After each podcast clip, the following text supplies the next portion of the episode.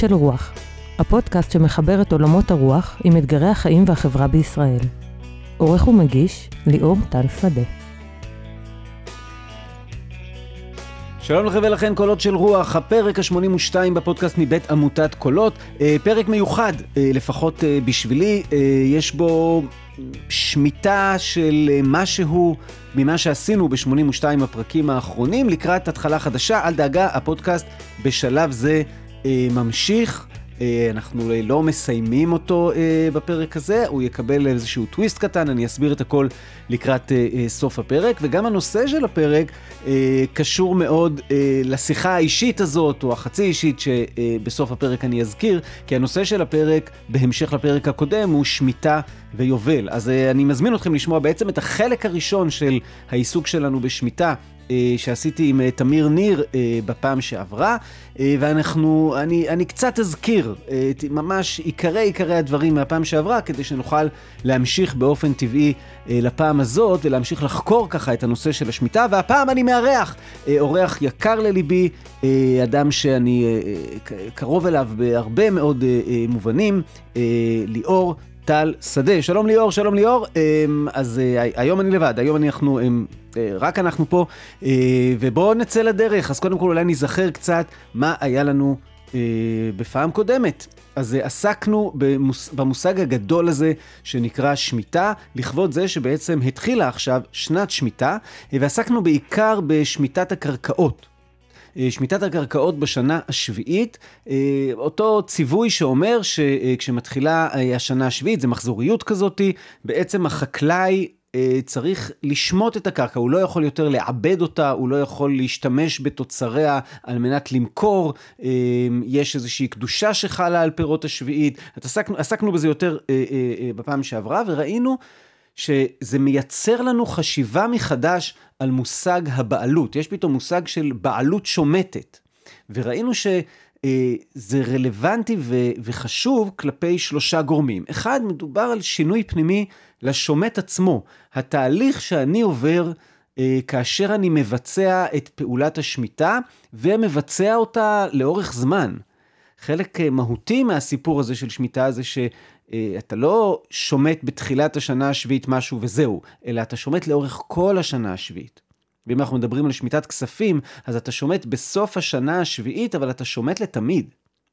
אז, אה, או לפחות לפי חלק מהפרשנויות לתמיד. אז מה אני צריך לעבור בתוכי כדי להצליח לבצע פעולה של שמיטה לאורך זמן. זה, זה לא פשוט, דיברנו על זה קצת בפעם שעברה, וזה טיפה גם אה, אה, ייכנס לפרק של היום. הגורם השני זה שהשמיטה היא כלפי העניים, כלפי אלה שיותר מתקשים, ובשנת השמיטה יכולים להיכנס לשדה ולאכול כפי יכולתם כשהם נמצאים בשדה. הם פטורים בעצם במהלך השנה הזאת אה, מהטרדה האיומה של איך לשים אוכל על השולחן. הם לא פטורים משאר הטרדות, אבל הם פטורים מאיך לשים אוכל על השולחן, זה שינוי רדיקלי עבור העני. אה, בטח של התקופה ההיא, וגם היום בחלק משדות העוני, אה, לשנה שלמה, ואז השנה הזאת יכולה אולי גם לאפשר לו התארגנות מחדש. והגורם השלישי זה הקרקע עצמה. אה, הדבר שאותו אני שומט, גם הוא מקבל חיים משלו, הוא מתאושש, הוא מתאוורר, והדבר הזה נוגע אולי בכל הסיפור האקולוגי ובכל היחס שלנו למשאבי הטבע. אה, שעל זה גם דיברנו אה, הרבה עם תמיר שמתמחה בדבר הזה. אבל חשוב לי שנזכור עכשיו, שנשמור בראש, וזה יהיה קשור גם לדברים שנתעסק בהם היום, שבעצם השמיטה עוסקת גם בשומט עצמו, גם במי שנהנה מהשמיטה וגם אה, בקרקע, בדבר שאותו שומטים. ואני יצאתי בפעם שעברה קצת לנסות לחשוב כל אחד על עצמו. אה, מהי השדה שלי היום? זאת אומרת, אני לא חקלאי, אין לי שדה במובן הפשוט של שדה, אבל המטאפורה של שדה, אה, האם זה שדה הניהול, האם זה משהו באופי שלי, האם זה אה, קשור למשהו שאני עושה, אולי זה למשהו שיש לי, אבל מה השדה שלי שהיא מאוד מרכזית בחיי, ושאני רוצה שהיא תהיה מרכזית בחיי, ושאני אחזור אליה במלוא העוצמה בעוד שנה, אבל שאני יכול לעשות את התרגול הזה של אה, לשמוט אותה. אני רוצה להתקדם מהמקום הזה ולהציג איזושהי תפיסה שאני חושב לראשונה למדתי אותה אה, בקולות, כשהתחלתי ללמוד בקולות לפני 17 שנה, השבוע לפני 17 שנה בתוכנית בשם תהודה, אה, ולמדנו שם על שני טיפוסים, לימד את זה המייסד של קולות, מרדכי ברור, על שני טיפוסים, הטיפוס של השומט מול הטיפוס של החסיד. מי, מי זה הטיפוס הזה של החסיד? החסיד הוא מישהו שמשנה רדיקלית את היחס לבעלות ולדברים נוספים אה, בעולם ובחברה. זה לא, אה, זה, זה שינוי מן המהות, מן השורש. החסיד לא אה, יודע לצמצם מדי פעם את האגו, לשמוט מדי פעם את האגו, אלא החסיד עושה עבודה שבה הוא מבטל את האגו. לחיות בעולם ללא אגו, מזכיר אה, עבודה אה, אה, בודהיסטית כזאת אולי, אה, מתורות המזרח. החסיד מבטל את מושג הבעלות כמעט לחלוטין. הוא חי בעולם שיש בו בעלות, יש דברים שהם כאילו שלו, אבל הוא מתייחס לזה לא כאל שלו. יש על זה סיפור שאולי ימחיש את זה הכי חזק, סיפור בגמרא על אה, הבחורצ'יק שנקרא אלעזר איש בירתא. נספר על רגל אחת את הסיפור, סיפור יפה. אלעזר איש בירתא, אה, היה אחד כזה שכל דבר היה אומר, זה לא באמת שלי. כן, אני רק הצינור שזה עובר דרכו, במקרה כרגע זה נמצא אצלי, אבל אין כזה דבר שלי. אין כזה דבר. ואלעזר השבירתא, גבאי הצדקה היו אה, יודעים שתמיד כשהם פוגשים אותו, הוא פשוט נותן להם את מה שיש לו. גבאי הצדקה היו אלה שאחראים כן לאסוף את הצדקה לכל מיני, גם בשגרה וגם לכל מיני פרויקטים של סיוע. ואז אה, יום אחד גבאי הצדקה הולכים ורואים אותו בשוק, והם בורחים ממנו, כי לא נעים להם שעוד פעם הוא ייתן להם את כל מה שיש לו, והם מרגישים שזה כבר לא בסדר כלפיו, והם בורחים ממנו. והוא, למה הוא נמצא בשוק? בגלל שהוא בדיוק קונה דברים לחתונה של הבת שלו. אז הוא רודף אחריהם, והוא מצליח לתפוס אותם. והוא אומר להם, אני, אתם, אני משביע אתכם שתגידו לי עכשיו במה אתם עסוקים, אתם לא יכולים ככה לברוח ממני. אז אמרו לו, תראה, אנחנו אוספים כרגע כסף לחתונה של יתום ויתומה, גם הוא יתום, גם היא יתומה, אין, אין להם איך להתחתן, אנחנו אוספים עבורם כסף. או, זה, זה מאוד חשוב. נותן להם את כל מה שיש לו, משאיר אצלו איזה מטבע אחד קטן, הולך, קונה עם המטבע הזו כמה חיטים, אה, חוזר הביתה, שם את החיטים אה, אה, באסם של, התבואה, כן, והולך לבית המדרש ללמוד תורה.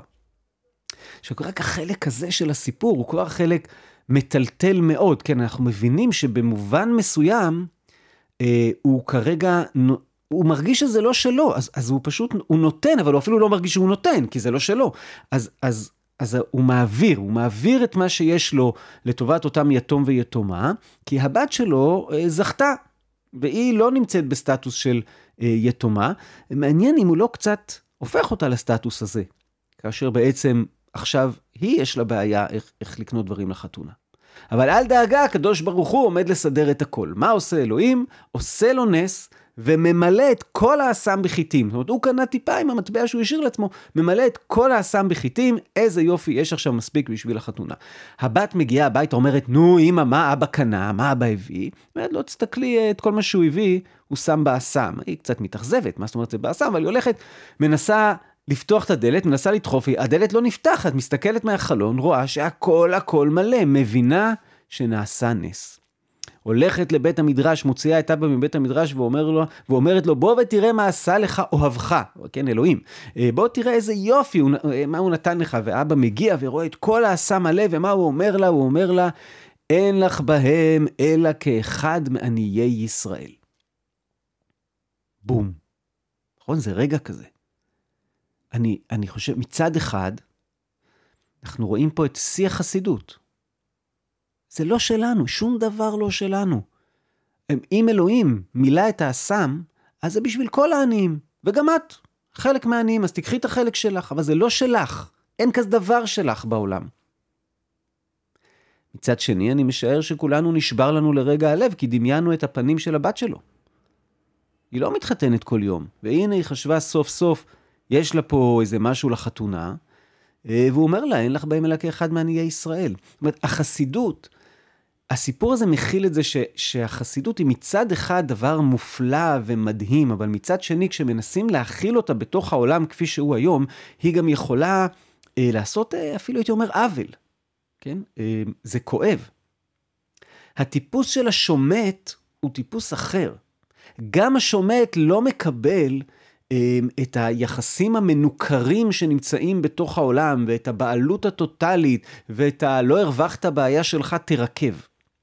אבל השומט מקבל את בסיס החברה כפי שהיא, הוא מקבל את השוק החופשי אם תרצו, הוא מקבל את היחסי כך ותן, הוא מקבל את מושג הבעלות. גם מבחינה אישיותית, יש לו אגו. יש לו אגו, הוא לא חושב שאגו זה דבר רע. הוא חושב שאם האגו משתלט עליי זה דבר רע. זאת אומרת, הטיפוס של השומט הוא טיפוס שיודע ברגעים נכונים לשמוט את האגו, או לשמוט חלק מהאגו, ולא לתת לאגו לנהל אותו.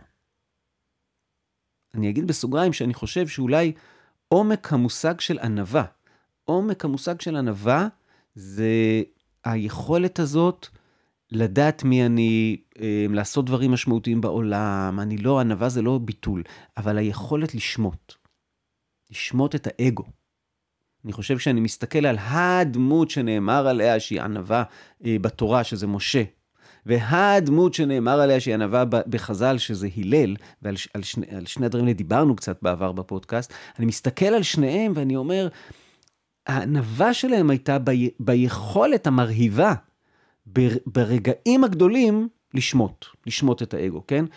כשאלדד ומידד מתנבאים במחנה, ויהושע רץ למשה ו, ואומר לו, תשמע, זה, הם, הם מתחרים איתך, הם ייקחו לך את הזה, הם, הם מתנבאים.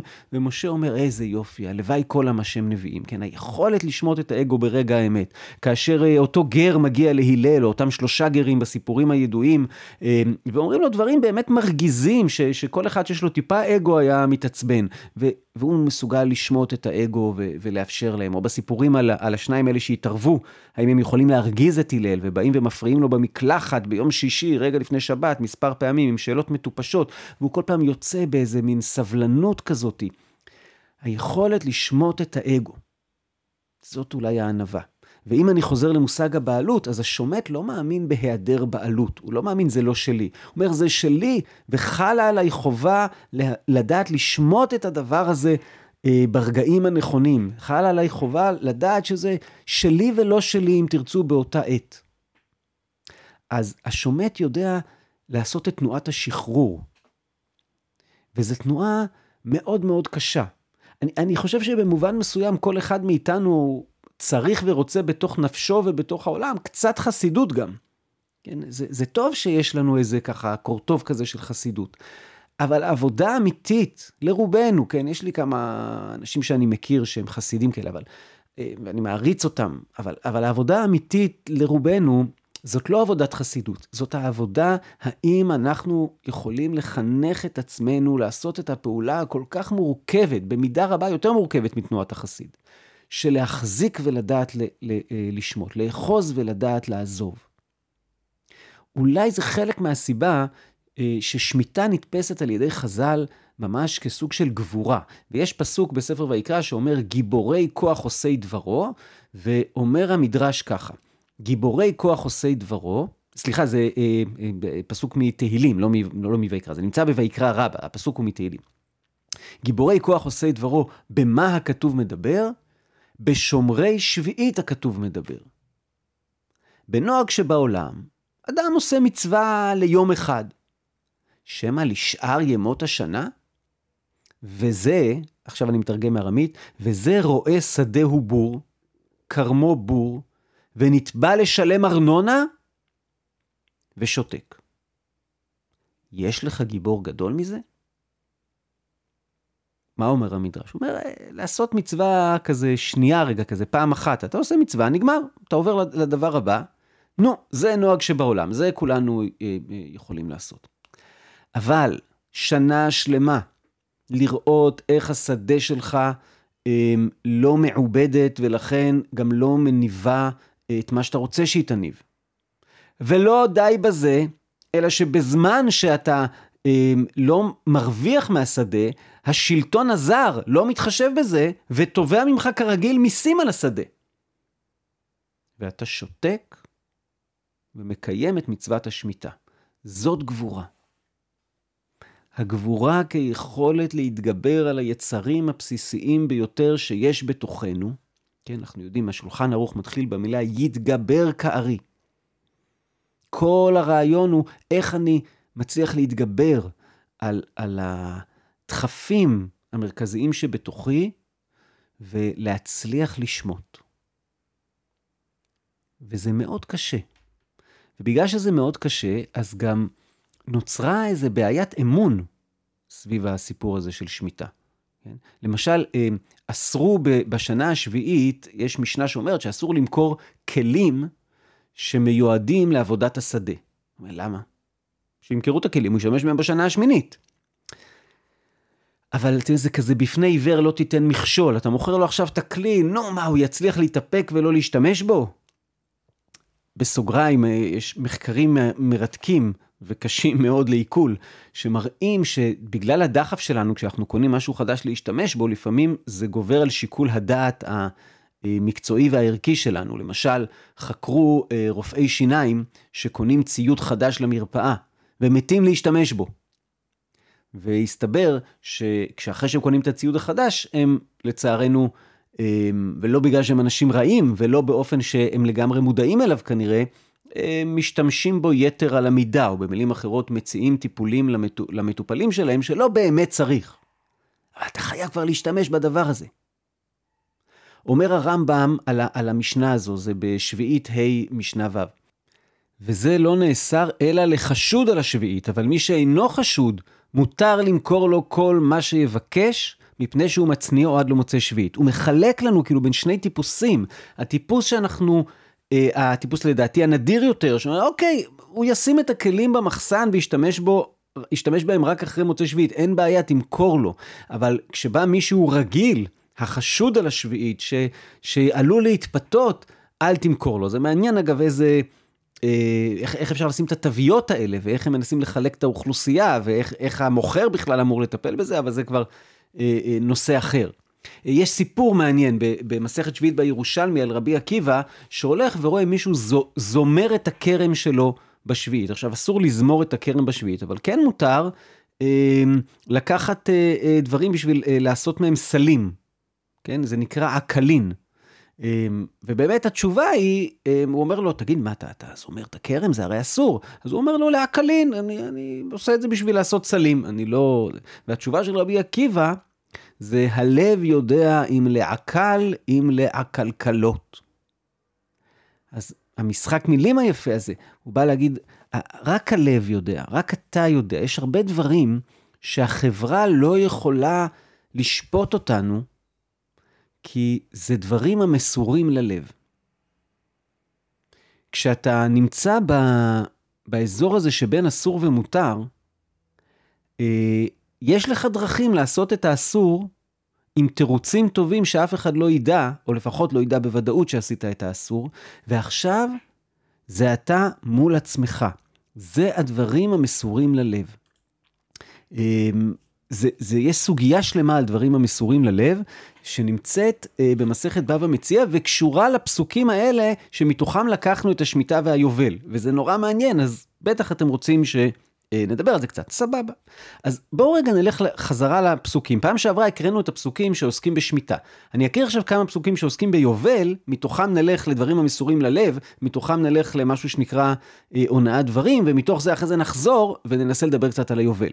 אז תראו, הפסוקים אומרים ככה, בשנת היובל הזאת תשובו איש אל אחוזתו. וכי תמכרו ממכר לעמיתך או קנו מיד עמיתך, אל תונו איש את אחיו. במספר שנים אחר היובל תקנה מאת עמיתך, במספר שני תבואות, לא מלשון שתיים, אלא שנים של תבואות. במספר שני תבואות ימכור לך, לפי רוב השנים תרבה מקנתו, ולפי מאות השנים תמעיט מקנתו, כי מספר תבואות הוא מוכר לך. ולא תונו איש את עמיתו, ויראת מאלוהיך, כי אני אדוני אלוהיכם.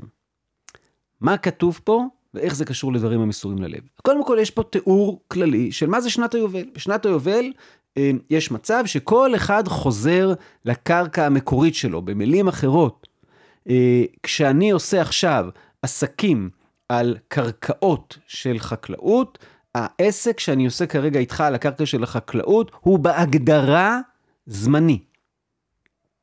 עכשיו, שנת היובל קורית פעם בסוף 49 שנים, זאת אומרת, פעם ב-50 שנה.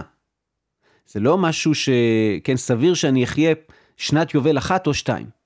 אז זה לא משהו שגרתי כזה, העסקים מתנהלים כרגיל. אבל תגיע שנת היובל מתישהו. אז מה אומרת התורה? היא אומרת, אל תונו איש את אחיו. אם אני מוכר לך משהו, לא לרמות אותך.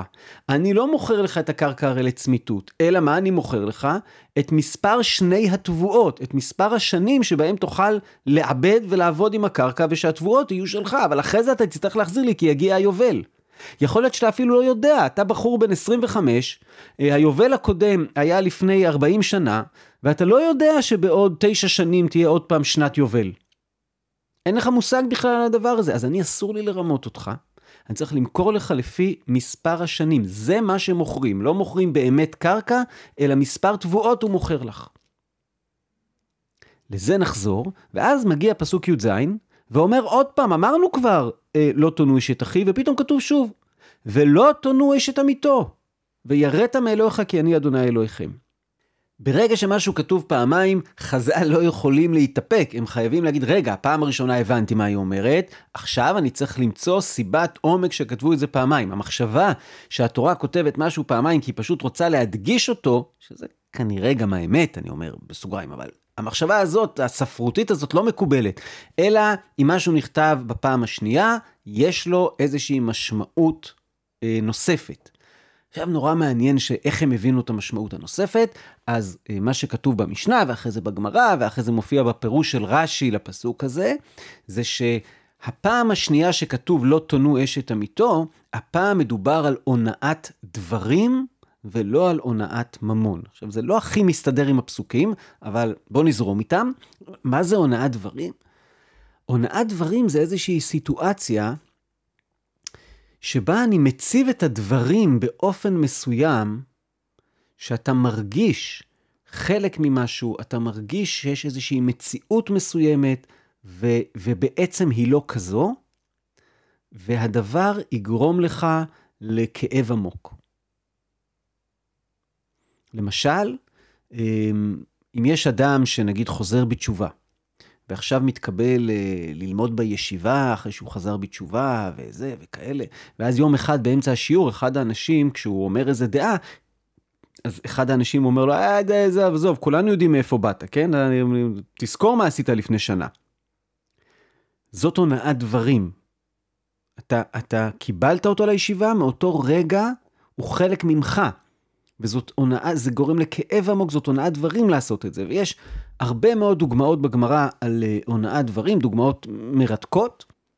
בואו נקרא רגע את רש"י על, על הדבר הזה. רש"י אומר ככה, ולא תונו איש את עמיתו, כאן הזהיר על הונאת דברים, שלא יקנית איש את חברו, לא יסיענו עצה שאינה הוגנת לו, לפי דרכו והנאתו של יועץ. ואם תאמר, מי יודע אם התכוונתי לרעה? המי יודע אם התכוונתי לרעה? זה אותו נושא שיש לנו מהשמיטה. היובל והשמיטה וההונאת דברים, הכל מתחבר פה עכשיו ביחד, כן? מי יודע אם התכוונתי לרעה? הלב יודע אם להקל אם להקלקלות. אם תאמר מי יודע אם נתכוונתי לרעה, לכך נאמר, ויראת מאלוהיך. היודע מחשבות, הוא יודע. רעיון העומק של יראה מאלוהים, שכל אחד יכול לתרגם אותו לחייו איך שהוא רואה לנכון, הוא הרעיון שאומר, לך בעולם באופן כזה שאתה, יש לזה מצפון על כזה, שנמצא מעליך, שאתה צריך לתת לו דין, אתם אפשר לדמיין מישהו כזה, שהוא, כן, יש איזה מצפון על שנמצא מעליי, והוא יודע האם באמת פעלת מתוך יראת החטא, מתוך כבוד לזולת, מתוך רצון לעשות טוב, או שהתכוונת לרע. או שרצית לעקוץ אותו, או שרצית להכניס לו עכשיו, שרצית לרמות אותו, שרצית אה, אה, לקנות מקום חברתי על חשבונו. ממשיך רש"י ואומר, כל דבר המסור ללב, שאין מכיר אלא מי שהמחשבה בליבו, זאת אומרת שאנשים מבחוץ לא יכולים לדעת, אלא זה רק מי שעושה את המעשה. כל דבר המסור ללב שאין מכיר אלא מי שהמחשבה בליבו, נאמר בו ויראת מאלוהיך. הוא נותן לנו כלל כזה. כן? בכל מקום שיש דברים כאלה נאמר, עכשיו, אפשר לעשות דבר אה, יפה, שזה לחפש את כל המקומות שכתוב ויראת מאלוהיך, ואז לראות על מה הוא מתכוון. אז עשינו את זה. אז למשל, בויקרא י"ט, לא תקלל חירש, ולפני עיוור לא תיתן מכשול, ויראת מאלוהיך, אני אדוני. כן? אומר רש"י, לפי שהדבר הזה אינו מסור לבריות לידע עם דעתו של זה לטובה או לרעה, ויכול להישמט ולומר לטובה נתכוונתי, לפיכך נאמר בו, ויראת מאלוהיך המכיר מחשבותיך. אמ, כשאתה מקלל חירש, החירש לא שומע, כן? כשאתה נותן מכשול בפני עיוור, הוא לא יכול לדעת שזה אתה. עכשיו, יכול להיות שבאמת סתם שמתי פה משהו, לא ידעתי שהעיוור יעבור, לא התכוונתי שזה יהיה מכשול, לא, אבל יראת מאלוהיך. או במקום אחר בויקרא י"ט, מפני שיבה תקום והדרת פני זקן, ויראת מאלוהיך. כן, כש, כשנוסעים באוטובוס ונרדמים ברגע שהזקן עולה, אתה יודע אם באמת נרדמת או שפשוט אין לך כוח לקום אז אתה עוצם את העיניים. בכל דבר המסור ללב נאמר ויראת מאלוהיך. גם בסיפור של אה, אה, אה, ריבית, כן? אה, וכי ימוך אחיך ומת ידו עמך, וחזקת בוגר תושב וחי עמך, אל תיקח מאיתו נשך ותרבית, ויראת מאלוהיך, וחי אחיך עמך. אז אה, אומר, אדם נוטה כן לקחת ריבית. עכשיו, מה מותר לעשות ומה אסור לעשות? כאילו, הוא אומר לעצמו, אוקיי, אני יודע שאסור לי לפי התורה לקחת ריבית, אבל זה לא באמת ריבית. למה זה לא באמת ריבית? כי הכסף הזה שאני לוקח לך, זה בגלל שאם לא הייתי מלווה לך וזה היה אצלי והייתי עושה עם זה עסקים, או סתם הייתי מפקיד את זה באיזה תוכנית טובה, אז הייתי, עכשיו היה לי יותר כסף, הייתי מרוויח כסף, אז אני רק לוקח לך את מה שהייתי מרוויח ממילא, זה לא באמת ריבית. אמרנו, לא, ויראת מאלוהיך. כנ"ל נאמר לגבי אה, לא לרדות בפרך בעבד. כן? לא תרדה בו בפרך ויראת מאלוהיך.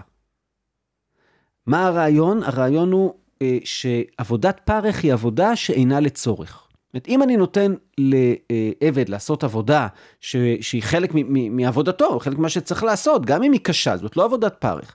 עבודת פרך בהגדרה שלה היא עבודה שאיננה נצרכת, עבודות רס"ר, כן? עבודה שאיננה נצרכת, ואני נותן אותה למישהו אה, אה, לעשות.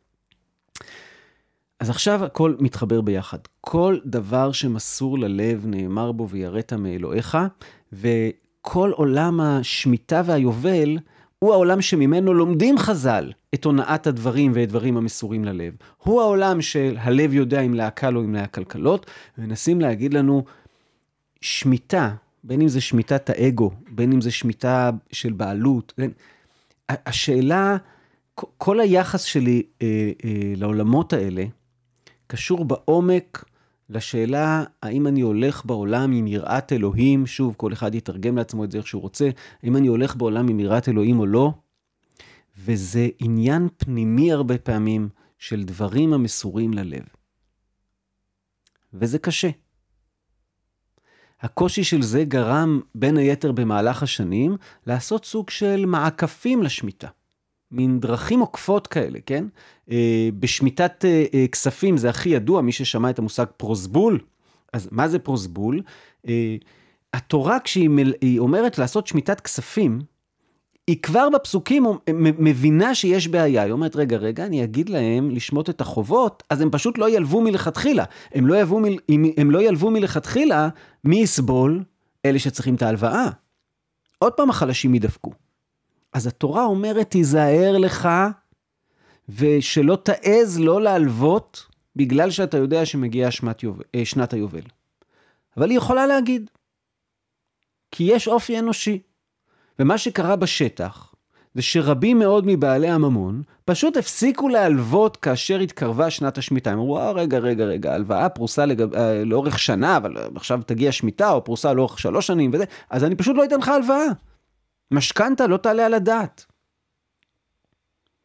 מה עשה הלל? הלל אמר, רגע, הרעיון עומק של שמיטת כספים היה אמנם גם לעשות עבודה על השומט עצמו ועל התהליכים הפנימיים שלו, אבל היה גם אה, אה, פשוט לסייע למלווים. זה היה אמור להגיד לאנשים, רגע, אנחנו יודעים שאתם לא מצליחים לצאת מהעוני שלכם בגלל שאתם צוברים חובות, אני אמחוק לך את החובות, עכשיו בוא תהפוך להיות, תצא מהעונש שלך, אולי אחרי זה תהיה לך מספיק, תהיה מספיק הגון, אז תחזיר. יש אגב גם פוסקי הלכה שאומרים, כשיש לך מספיק אתה חייב להחזיר. אבל עכשיו אני אתן לך אוויר לנשימה. אומר הלל, בסוף כל הרעיון היה לסייע לאותם אנשים שהם יותר חלשים כלכלית, והם נדפקים. מה נעשה? נעקוף את ההוראה המפורשת של התורה של שמיטת כספים, נמציא שביל עוקף, זה נקרא פרוסבול, זה חותמים בפני בית דין, ועל איזה שטר מיוחד, והשטר המיוחד הזה הוא עוקף שמיטה, ואם בהלוואה הזאת נחתם השטר המיוחד, אז חייבים להחזיר את ההלוואה למרות שמיטת הכספים. תגידו, רגע, אבל הוא ממש עובר פה על, על דברי תורה מפורשים, אז חז"ל יגידו, כן, הוא יכל לעשות את זה, כי בעת הזו שמיטה היא רק מדרבנן, היא לא מ... אבל עזבו, הסיפור הוא ש, שלפעמים צריך לעבור על ציווי מפורש בתורה, כדי להצליח לממש את הרעיון עומק שמאחורי הציווי המפורש. שוב, לפעמים צריך לעבור על החוק כדי להציל את רוח החוק. אמר רבי יוחנן, לא נחרבה ירושלים אלא משום שהעמידו דיניהם על דין תורה. למה נחרבה ירושלים? דווקא כי הלכו בה לפי התורה. וכשהולכים כל הזמן לפי התורה, ולא אומרים, רגע, רגע, אבל התורה ניסתה להשיג פה משהו, יש איזה רעיון עומק מאחורי זה, ויכול להיות שדווקא עכשיו, אם אני אפסוק בדיוק לפי בירוקרטית, לפי ההלכה, ולא תהיה מידת, מעבר למידת הדין, אז, אז הכל נחרב. אי אפשר לקיים ככה בית. כן, זה הסמל הגדול של משה ששובר את הלוחות. למרות הענווה שלו, או בגלל הענווה שלו, שובר את הלוחות. ואיך אתה מעז לשבור משהו שהוא מעשה ידי אלוהים? אז, אז ריש לקיש אומר שם אה, אה, בגמרא, אה, שלעיתים ביטולה של תורה זהו יסודה. נדמה לי שעל הרעיונות האלה כבר דיברנו בפרקים אחרים אה, אה, בפודקאסט, והנה הם חוזרים פה בצורה מאוד, חזרה, דר, אה, מאוד חזקה דרך הפרוסבול. גם עניין של מכירת קרקעות, שהוא כבר מתחיל גם להיות איזו התחכמות, אבל כאשר הגיעו אה, חלוצים לארץ, והכל היה מהיד לפה, והיה כל כך קשה, ואז פתאום מגיעה שנת שמיטה, בארץ ישראל חייבים בשמיטת קרקעות. אמרו, מה נעשה? אנחנו הרי שנה אחת עכשיו לעזוב את הקרקעות, העסק יכול לרדת לטמיון. זה לא שאנחנו כבר נמצאים פה בריבונות, ויש לנו אחד לתמוך בשני, ויש כבר אה, עושר מסוים עם עין וכן הלאה. זה, זה יכול להרוס כל הפרויקט. ואז היה פולמוס גדול. האם צריך לשמוט את הקרקע, או שאפשר לייצר שביל עוקף. ויצרו את השביל העוקף דרך זה שאומרים, כמו בפסח שמוכרים את החמץ לגוי, אנחנו אה, נמכור בעוונטה את, את הקרקע אה, למישהו שאינו יהודי, ברגע שהקרקע לא בבעלות יהודית מותר לאבד אותה, אה, נעשה איתו איזה דיל, אנחנו נמשיך לאבד את הקרקע ובסוף השנה הוא מוכר לנו אותה בחזרה, זה גם היה מותנה כמובן בחוזה מלכתחילה, הכל בסדר, קרקע לא, לא, לא בבעלות יהודית, מותר לאבד אותה. אז אפשר לצחוק על זה ולהגיד, מה אתם מתחכמים פה ועושים שבילים עוקפים, אבל ההבנה של מי שפסקו שזה אה, מותר, הייתה הבנה שאומרת, אבל עכשיו אה, כל הפרויקט הציוני וכל רווחת היישוב יכולה ליפול לטמיון. לא לזה התכוונה התורה כשהיא אמרה לנו שמיטת קרקעות. לכן לפעמים צריך לדעת איך להסתכל על העקרונות והרעיונות שמאחורי. וכל זה עכשיו מביא אותנו לרעיון של היובל שהקראנו קודם. אז מה אמרו הפסוקים שהקראנו אותם קודם? כן, הפסוקים אמרו, רעיון רדיקלי יוצא דופן שככל הנראה מעולם לא יושם, או אין לנו איזשהו תיעוד על זה שיושם מתישהו, כן, שמיטה יושמה הרבה, אבל על, על יובל אנחנו לא יודעים. הרעיון אומר, חוץ מזה שכל העבדים יוצאים לחופשי בשנת היובל, אמ, כל אחד שב אל אחוזתו. אם אנחנו עשינו אה, איזשהו תהליך של מכירה, אני אה, נאלצתי למכור את האחוזה שלי, או לא נאלצתי, את השדה שלי, את, אה, את הקרקע שלי, בשנת השמיטה, וופס, מהפכה, מלאימים את הכל, מחלקים מחדש באותה חלוקה הוגנת שנעשתה כאילו בכניסה לארץ, הם, הכל חוזר כל דבר לבעליו, מתחילים מחדש. אפשר לדמיין את זה ככה.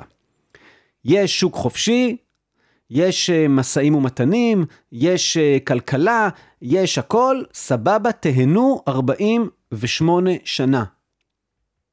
בשנה ה-49 תשמטו, ובשנה ה-50 זהו, יובל, מהפכה, מתחילים אחרי זה מחדש את המשחק. זה רעיון רדיקלי מאוד, ולכן כל כך מרתק לראות מי ההוגה הציוני הגדול שכל כך התלהב מהרעיון הזה. הרעיון הזה, זה לא היה, אמ, הוא לא נתפס כרעיון סוציאליסטי. זאת אומרת, הסוציאליסטים שהקימו את המדינה, הרעיון שלהם לא היה תעשה שוק חופשי, אבל מהפכה פעם בחמישים שנה. מצד שני זה גם נורא לא רעיון קפיטליסטי שאומר, מה זאת אומרת, אני עבדתי עכשיו 50 שנה, יש לי פה וואחד נכסים, נראה לך ש... שעכשיו מתחילים מההתחלה? זה איזשהו מודל אמצע כזה. והאיש שמאוד מאוד התלהב מזה וכתב על זה מאמר בשנת 1930, זה ההוגה הגדול של הימין הישראלי, זאב ז'בוטינסקי. וז'בוטינסקי בהתלהבות שלו אמר ככה, אני מקריא לכם, המקרא מבקש לשמור על החופש הכלכלי, אך הוא גם בא לתקנו על ידי מיני סייגים וסמים שכנגד. הסמים שבמקרא, קצתם ידועים לכל. העיקרי שבהם, ויום השביעי שבת להשם אלוהיך לא תעשה כל מלאכה, אתה ובנך ובתך ועבדך ואמתך ובהמתך וגרך אשר בשעריך. כן, תחשבו איזה סייג עמוק זה לשוק חופשי שכל אחד עושה מה שהוא רוצה. וממשיך ז'בוטינסקי ואומר, ועוד מצוות פאה, ובקצורכם את קציר ארצכם, לא תכלה פאת שדך לקצור, ולקט קצירך לא תלקט, לעני ולגר תעזוב אותם. ועוד מצוות המעשר, קודש להשם, אלה הם הזרעים. סליחה, קודש להשם, אומר ז'בוטינסקי, אלה הם הזרעים שבמרוצת הדורות. צמחה מהם כל אותה השיטה המורכבת שבימינו, שיטה של הגנה סוציאלית, של עזרת גומלין חברתית. של הטלת מס על העשירים לטובת העניים. ז'בוטינסקי! ז'בוטינסקי כותב פה, בעצם, אני מתנגד לסוציאליזם, אני בעד מדינת רווחה. זוכרים במאמר אחר את חמשת המ"מים של ז'בוטינסקי? נכון? ז'בוטינסקי אומר, המדינה חייבת לדאוג לחמישה צורכי יסוד של האדם, ואם בשביל לדאוג לו לזה, היא צריכה לקחת מהעשירים, והיא צריכה לכפות עליו כל מיני דברים, אז שתיקח ותכפה. חמשת המ"מים, כן? אה, מעון, מרפא, מורה, מלבוש. דאם, תמיד אני שוכח את החמישי. ננסה שוב, זה, זה מעון, מרפא, מלבוש, מורה, מזון. מזון, אוקיי. אז מזון, מעון, זאת אומרת, אוכל, דירה, אה, בגדים, אה, חינוך ובריאות. אלה דברים שהמדינה חייבת לספק אה, לכל אחת וכל אחד מאיתנו לפי ז'בוטינסקי. והנה עכשיו הוא לוקח את זה על רעיון היובל, ואומר לנו ככה. הרי כאן לפנינו תנופה נועזת להפליא של מחשבה רפורמטית. בעצם הרי זה ניסיון לקבוע עיקרון המחייב מהפכות סוציאליות לעיתים מזומנות. עיקר ההבדל בין המהפכה המקראית לבין המהפכה הסוציאליסטית הוא בכך שה... סליחה, בין המהפכה המקראית לבין המהפכות הסוציאליסטיות, הוא בכך שהללו באות אחת ולתמיד. זאת אומרת, אתה עושה מהפכה סוציאליסטית כדי לשנות את העולם לנצח, העולם מתנהל אחרת. ואילו מהפכת היובל זה דינה שתהא חוזרת ונשנית לעיתים מזומנות.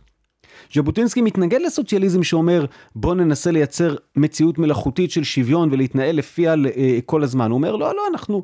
הנה אני ממשיך להקריא. על פי התוכנית שבמקרא, יישמרו חיי הכלכלה גם לאחר היובל, ישמרו חיי הכלכלה גם לאחר היובל על חופש מלא של שינויים נוספים. הבריות יוסיפו לבקש עצות, לחבל תחבולות, להיאבק, להתחרות. מהם יתעשרו ומהם יתרוששו.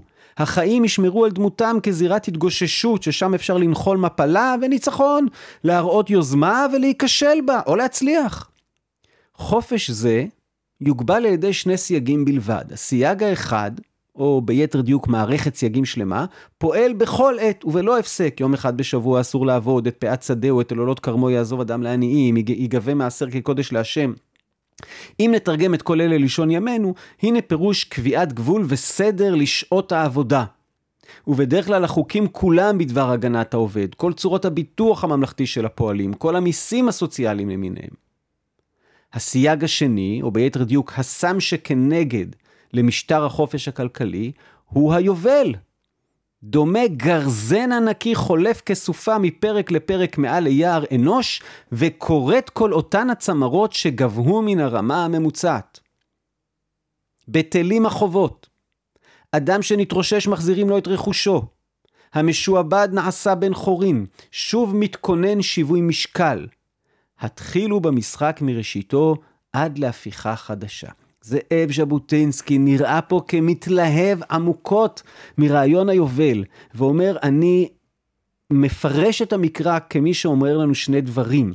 אחד, לאורך כל השנה, תעשו שוק חופשי, ת, תייצרו את המאבק, תייצרו את המשחק הזה, תעלו, ת, תרדו, תצליחו, פחות תצליחו, אבל כל הזמן לאורך כל השנה תשמרו על כמה כללים של, כדי שמי שמתרסק לא יתרסק לגמרי, על כמה כללים של ערבות הדדית, על כמה כללים של אחווה, על כמה כללים שאתם דואגים אחד לשני, ופעם בתקופה תעשו פשוט מהפכה, תחזירו את שיווי המשקל ותתחילו את המשחק מראשיתו.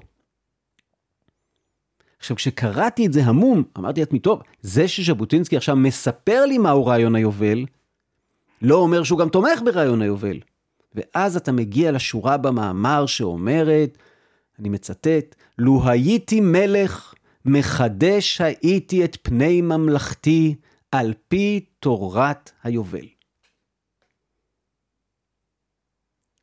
מסביר ז'בוטינסקי בהמשך המאמר שהוא חושב שצריך להתאים את רעיון היובל לזמננו, זה לא חייב להיות פעם בחמישים שנה, אפשר להחליט שזה יהיה לפי החלטת הכנסת, אפשר אה, אה, להחליט שזה יהיה אה, לפי איזשהו מנגנון אחר, אבל הטענה שלו אומרת, מדי פעם, בין אם זה פעם ב-30 שנה, פעם בהחלטה, פעם ב-50 שנה, החברה צריכה אה, להתחיל מחדש את המשחק.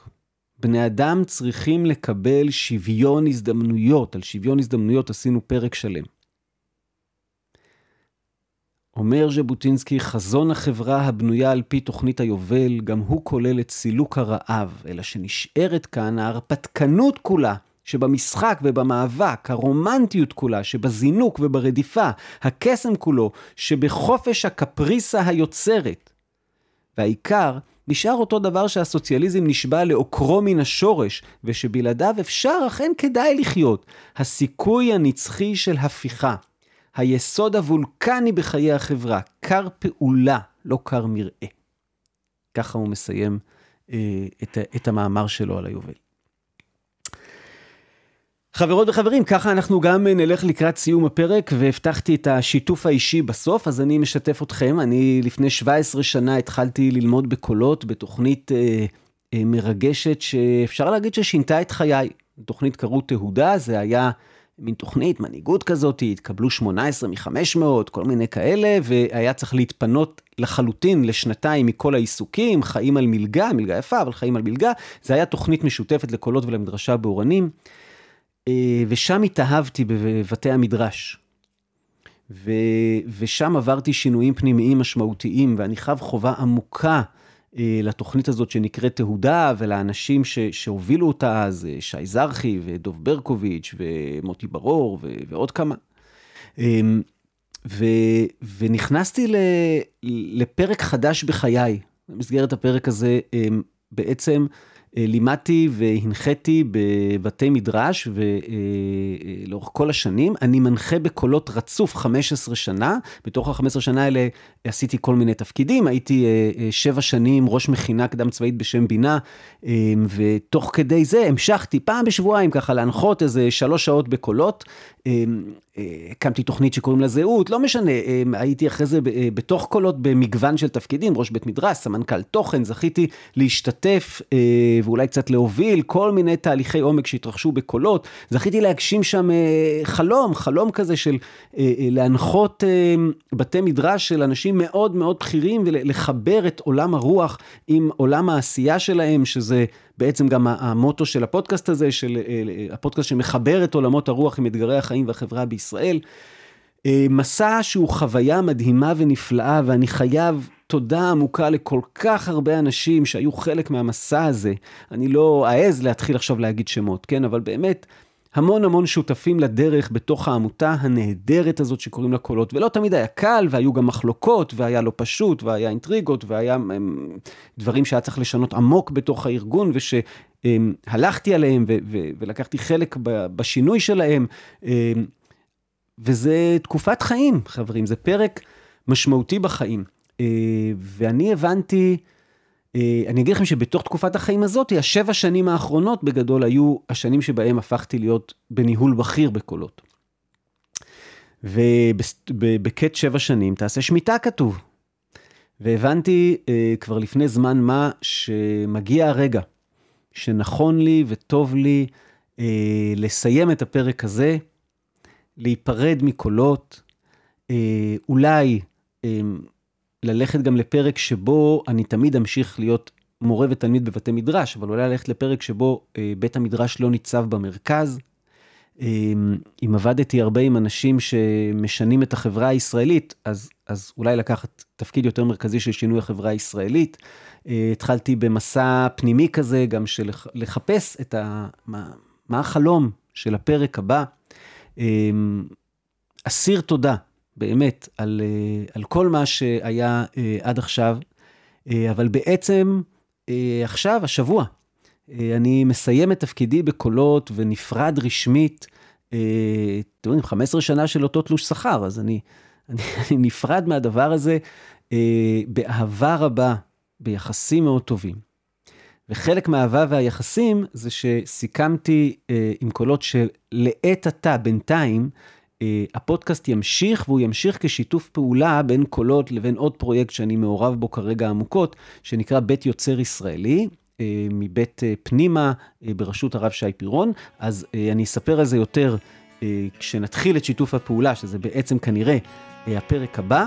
אנחנו נעשה איזושהי סדרה ביחד, ולאחר מכן תתקבל ההחלטה האם ממשיכים בשיתוף הפעולה הזה לאורך שנת 2022, או שהגיעה העת לשמוט אה, גם את ההסכת, גם את, ה, את הפודקאסט. אז אני, זהו, זה, זה קצת שיתוף אישי, מקווה שזה לא היה לטורח, אה, ואני אה, מלא בתודה. גם על, על האפשרות שקולות נתנה לי לעשות את הפודקאסט הזה עם כל התנאים שצריך בשביל זה, קודם כל זמן, ואני מודה לכם ולכן על השותפות ועל ההאזנה. אז אנחנו נתראה בפרק הבא. אני אסביר קצת אז מה, מה טיפה משתנה, אמ, ו, ולקולות אני רוצה לנצל את הבמה הזאת להגיד, נעמתם לי מאוד, תודה ולהתראות.